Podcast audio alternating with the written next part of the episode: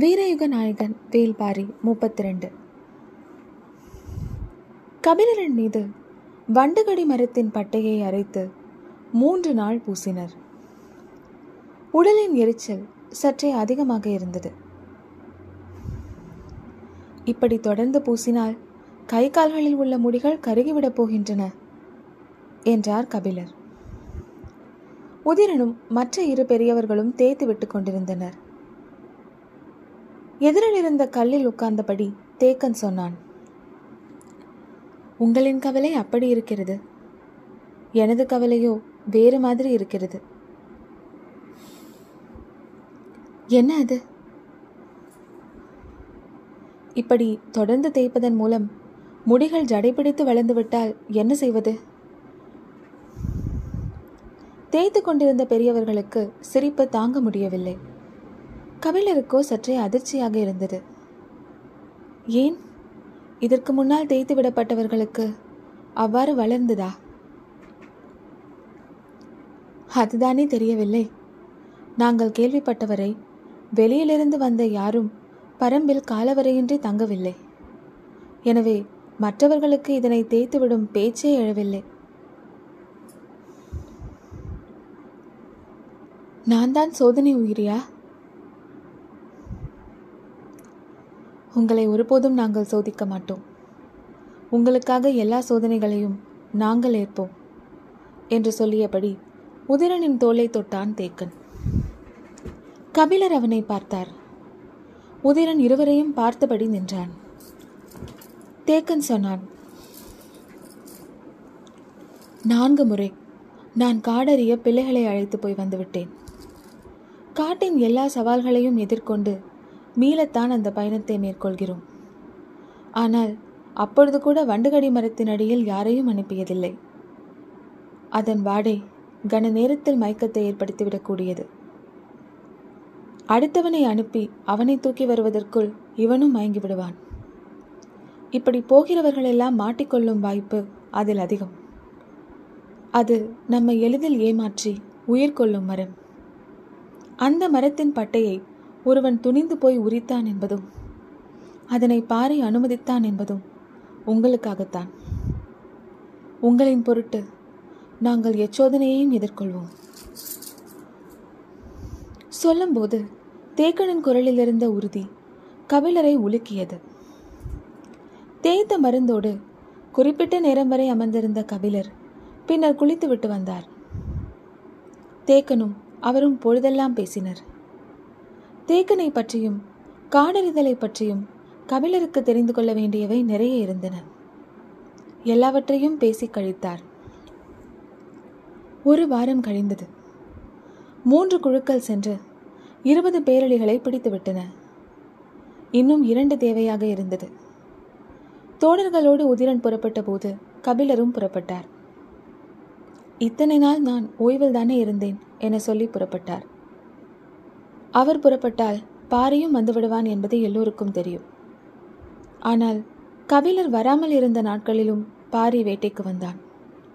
அதுதான் என்று புரியாமல் வீரர்கள் திகைத்தனர். பரம்பு மலையின் மேற்றிசை குன்றுகளிலே அவர்கள் அதிகம் அலைந்து தெரிந்தனர். வழக்கம் போல் குழு புறப்பட்டது.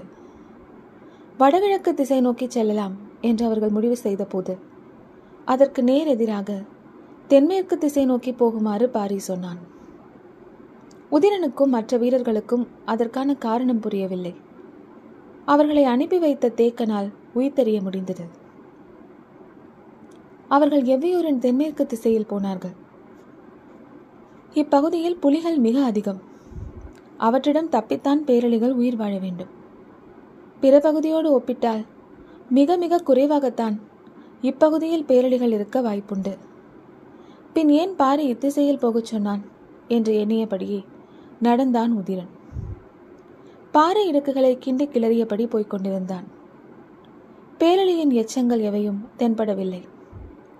நடுப்பகல் வரை அவர்களின் கண்களுக்கு எதுவும் தட்டுப்படவில்லை.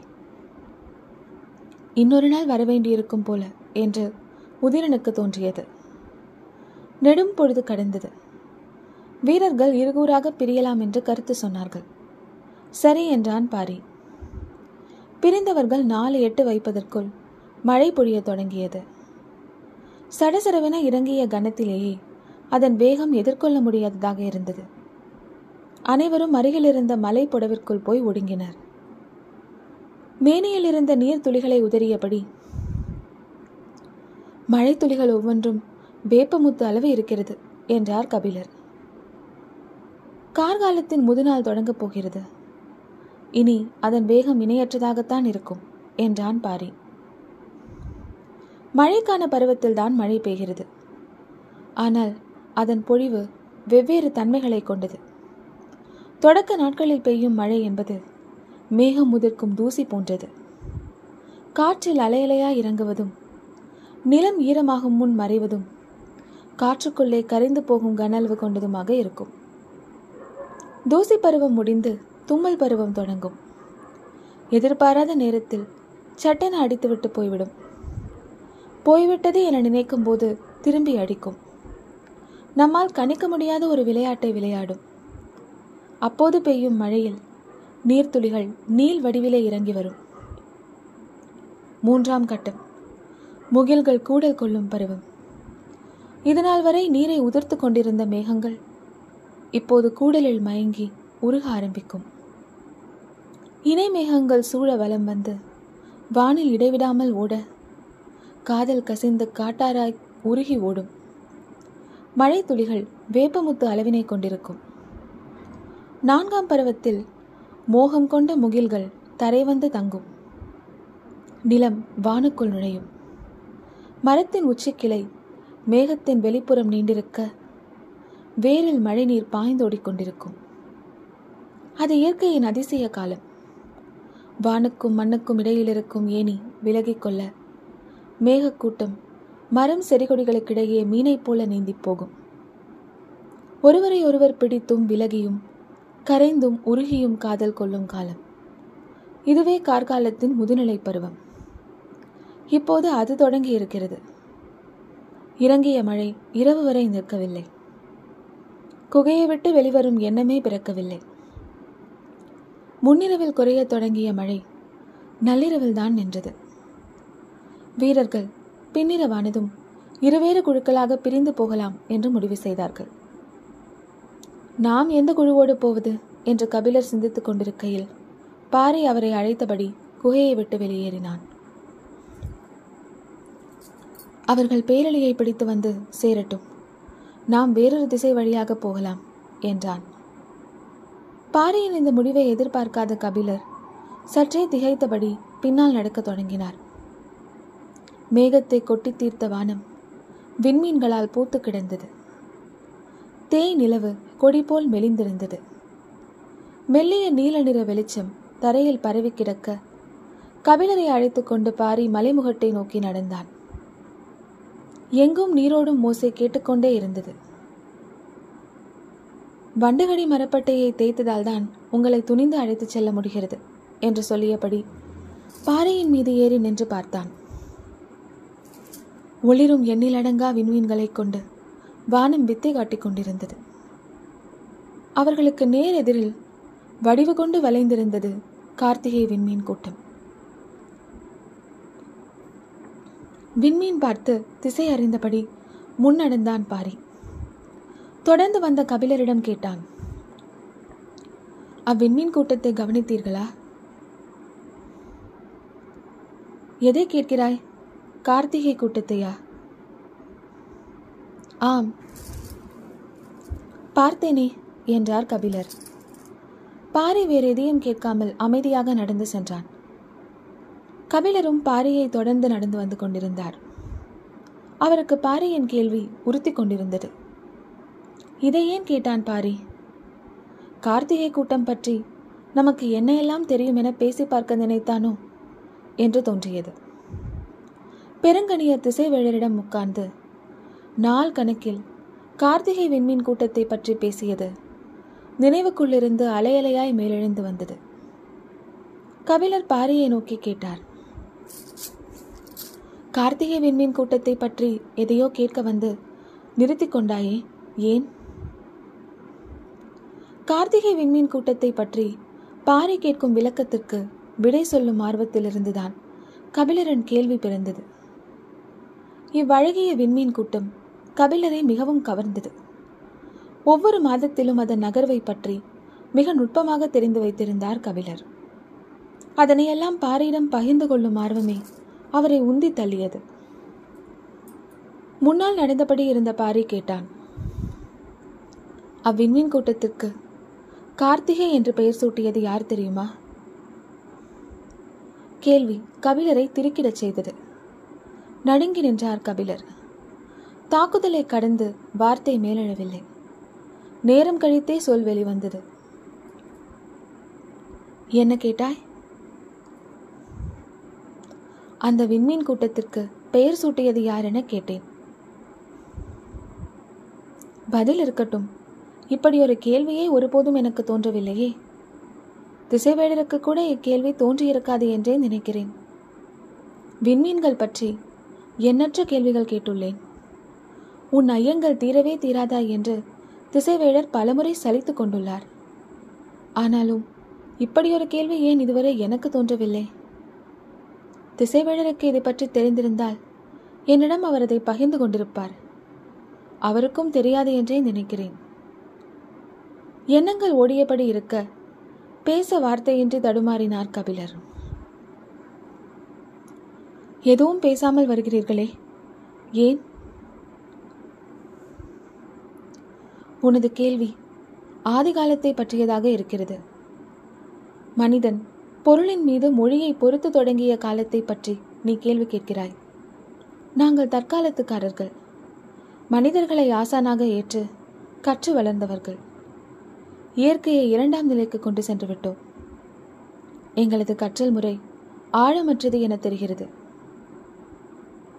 பதிலுக்காக சொற்களை தேடினார் கபிலர். கேட்டபடி நடந்து கொண்டிருந்த பாரி பெரும்புலவர் விடை சொல்லாமல் விளக்கம் சொல்வது ஏன்? என்று கேட்டான். விடை சொல்லாவிட்டால் விட்டுவிடும் கேள்வியை நீ கேட்கவில்லை. நான் விடை சொல்ல முடியாததற்கான சரியான காரணத்தை முன்வைக்க முடியவில்லை என்றால் உனது கேள்வி எனது அறிதலின் நச்சையே நொறுக்கிவிடக்கூடியது. அதனால்தான் எனக்குள் இப்பதற்றம் உருவாகிவிட்டது என்று நினைக்கிறேன். மழை நின்ற நள்ளிரவில் நீரோடைகளின் சலசலப்பில் மயக்கும் இளநீல ஒளியில் நிலம் பூத்து கிடக்க மின்னிச்சிரிக்கும் விண்மீன் கூட்டத்தை பார்த்தபடி பாரி சொன்னான். கார்த்திகை விண்மீன் கூட்டத்தை கண்டறிந்து பெயர் சூட்டியவன் முருகன். எதிர்பாராத பதிலாக இருந்தது. நடையை நிறுத்தினார் கபிலர். முருகன்தான் இவ்விண்மீன் கூட்டத்திற்கு பெயர் சூட்டினான் என்று எப்படி சொல்கிறாய்? என்று கேட்டார். சற்றே சிந்தித்த பாரி நீங்கள் பச்சை மலைத்தொடரில் ஏறத் தொடங்கிய முதல் நாளில் நாக்கருத்தான் புற்களை கடக்கும்போது நீலன் உங்களுக்கு முருகனின் கதையை சொன்னான் அல்லவா? ஆம். அவன் கதையை எத்துடன் முடித்தான். அது எனக்கு தெரியாது. சந்தன வேங்கையின் மீது பரணமைத்து முருகனையும் வள்ளியையும் அதில் தங்க வைத்த எவ்வி அதன்பின் குடில் திரும்பி பூண்டு பானத்தை கலக்கி கொடுத்து யாரையும் அப்பக்கம் போகவிடாமல் செய்தான். அதுவரை எனக்கு நினைவிருந்தது. தனிமைக்கு மூலிகையை கொடுத்ததால் அதன் பிறகு அவன் சொன்ன கதைகள் எவையும் எனக்கு நினைவில்லை. என்றார் கபிலர். நேரெதிரே கார்த்திகை விண்மீன் ஒளி வீசிக் கொண்டிருந்தது. அதனை பார்த்தபடி நடந்து கொண்டிருந்த பாரி மீதி கதையை சொல்லத் தொடங்கினான். பச்சை மலையில் யானை பள்ளத்தின் தென்திசை முகட்டில் தனித்திருந்த வேங்கை மரத்தின் மீது சந்தனக்கட்டை கொண்டு சிலா கொடியால் பிணைத்து கட்டிய பரன் விட்டு மறுபகல் இறங்கினர் முருகனும் வள்ளியும். ஆணும் பெண்ணும் தங்களை அறியத் தொடங்கிய தலைநாள் இரவு அது. இந்த இரவின் குணம் பல பருவங்களுக்கும் நீடிக்கும். இயற்கையின் எல்லா மாற்றங்களின் வழியாகவும் தங்கள் இணையின் மீதான காதலை நெய்ய துடிக்கும் உயிராற்றல் பெருகியபடி இருக்கும். காதல் அறியும் பொழுதுதான் அடுத்த இடத்திற்கு அழைத்துச் செல்லும். அறியாதவன் அதுவே காதல் என்று நின்று விடுவான். காதலின் அழைப்பை ஏற்று இருவரும் செல்லத் தொடங்கினர். கார்காலத்தின் தூசி பருவம் தொடங்கியது. காற்றில் மெல்லிய சாரல் மிதந்து வந்து வள்ளியின் முகத்தில் நீர் பூசிச் சென்றது. அவள் கை கொண்டு அதனை துடைக்காமல் நடந்தாள். முருகன் முன்னால் சென்று கொண்டிருந்தான். மேகத்தின் தூசி இருவர் மீதும் விடாமல் படர்ந்தது.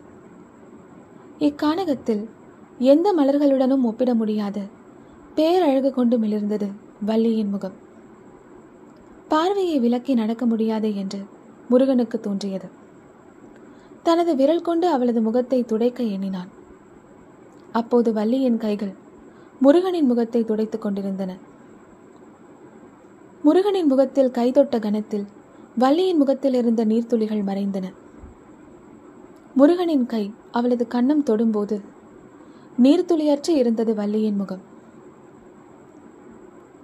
எனது விரல் தொடுவதற்குள் நீர்த்துளிகள் எப்படி மறைந்தன? என கேட்டான் முருகன். என் விரல்கள் உனது முகம் தொட்டதனால். முருகன் திகைத்து நின்றான். வள்ளி சொன்னாள் தொடுதலில் கடந்து வரும் ஆற்றல் என்னையே உருக்குகிறது. சின்ன நீர்த்துளிகள் என்ன ஆகும்? தொடுதலின் மூலம்தான் ஆணின் ஆற்றல் கடக்கிறது. ஆனால் தொடாமலேயே பெண் கடத்தும் ஆற்றலுக்கு இணை சொல்ல என்ன இருக்கிறது? என்று எண்ணியபடி முருகன் முன்னே நடந்து கொண்டிருந்தான். அவள் பேச்சு ஏதுமின்றி பின்தொடர்ந்தாள். தூசிக்காற்று எதிர் வீசியபடி இருந்தது. வள்ளி கேட்டாள் வேங்கை மரத்தின் சந்தனப் பரல் விட்டு ஏன் அகல்கிறோம்? அது எவ்வி உருவாக்கியது? நமக்கான இடத்தை நம் கனவால் உருவாக்க வேண்டும் என்றான் முருகன். வள்ளிக்கும் சரிதான் என்று தோன்றியது. சென்ற முறை ஏழிலைப்பாலை நோக்கி நான் அழைத்துச் சென்றேன். இம்முறை நீ அழைத்துச் செல் என்றான் முருகன். அவனது சொல் சுமந்து முன்னெடுந்தாள் வள்ளி. இணையற்ற இடம் நோக்கி அழைத்துச் செல்கிறாள் என்பதை பூரிக்கும் அவளுடைய முகம் சொன்னது. பின்னடைந்து வந்த முருகனின் மயக்கம் மேலும் அதிகமானது. மானிலும் மயிலிலும் மட்டுமே ஆண் அழகு என்றான் முருகன். நானும் அப்படித்தான் நம்பினேன். உன்னை காணும் வரை என்றாள் வள்ளி. இருவரும் வெட்கம் கலைந்து சிரித்தனர். தூசிக்காற்று நின்று பொழிந்தது. முன் சென்ற வள்ளியின் கண்களுக்கு சற்று தொலைவில் விளைந்த பயிர் தெரிந்தது. அதன் அருகே போனால் யானை படுத்துறங்கும் அளவு நிலத்தில் அப்பயிர்கள் விளைந்திருந்தன.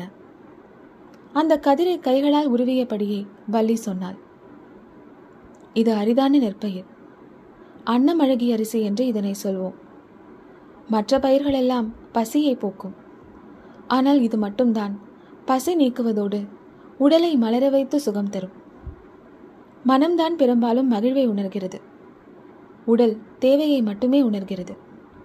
ஆனால் இப்பயிர்தான் உடலை மகிழவும் வைக்கும். சொல்லிக்கொண்டே கைப்பிடி அளவு கதிர் பறித்து உள்ளங்கையில் வைத்து கசக்கி அதனை முருகனுக்கு கொடுத்தாள். முருகன் அதனை வாங்கி உட்கொண்டான்.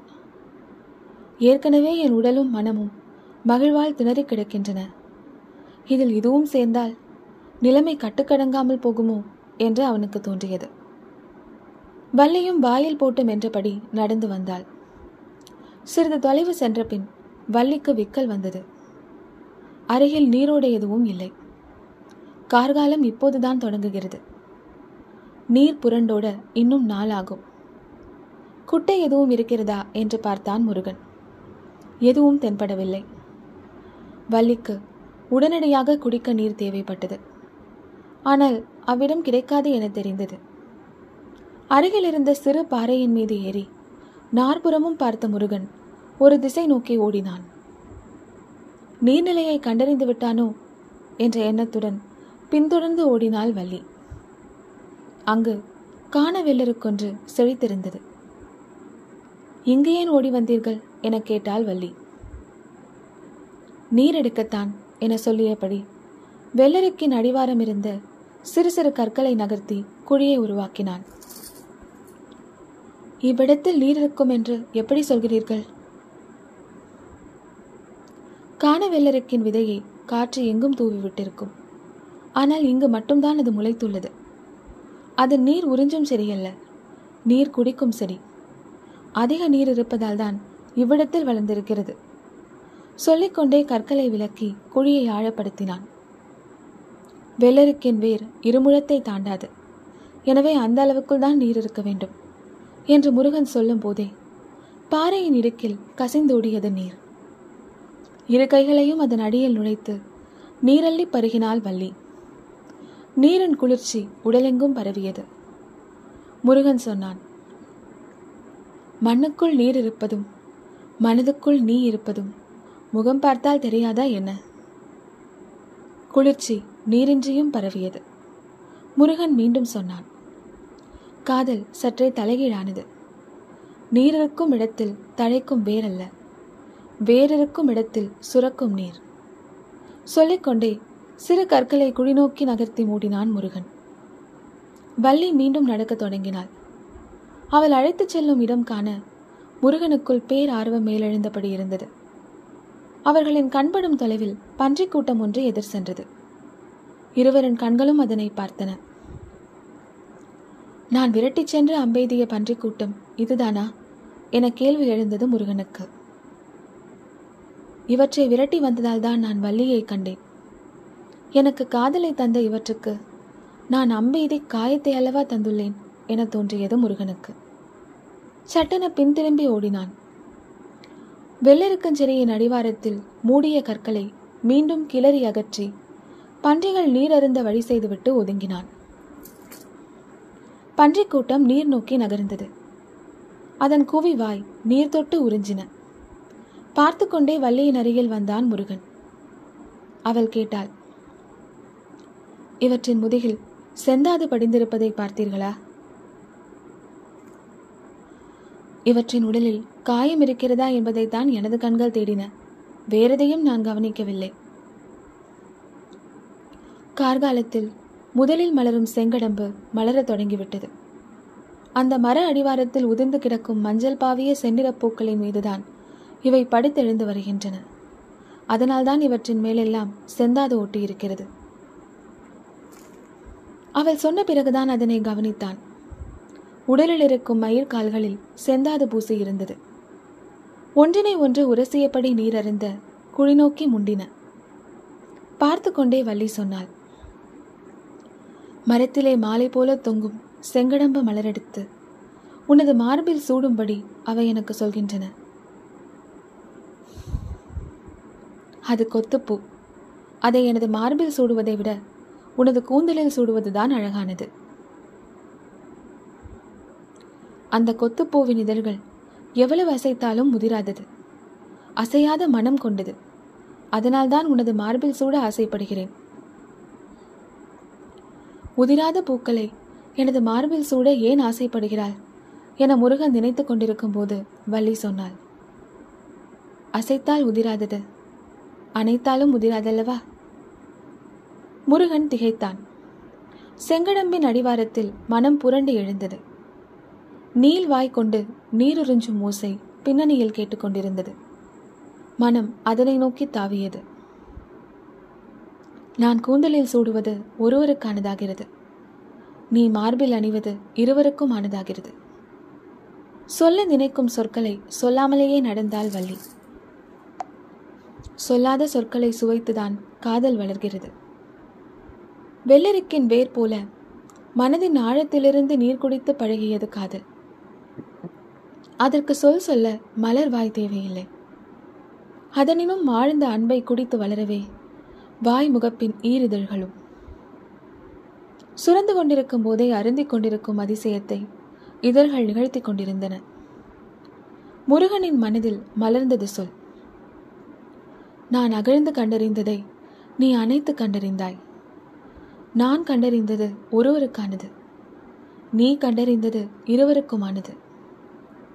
சொல்லாத சொல்லேந்தி இப்பொழுது முருகன் நடந்து சென்று கொண்டிருந்தான். முன்னடந்த வள்ளி பாறை இடுக்குகளின் வழியே உள்நுழைந்தாள்.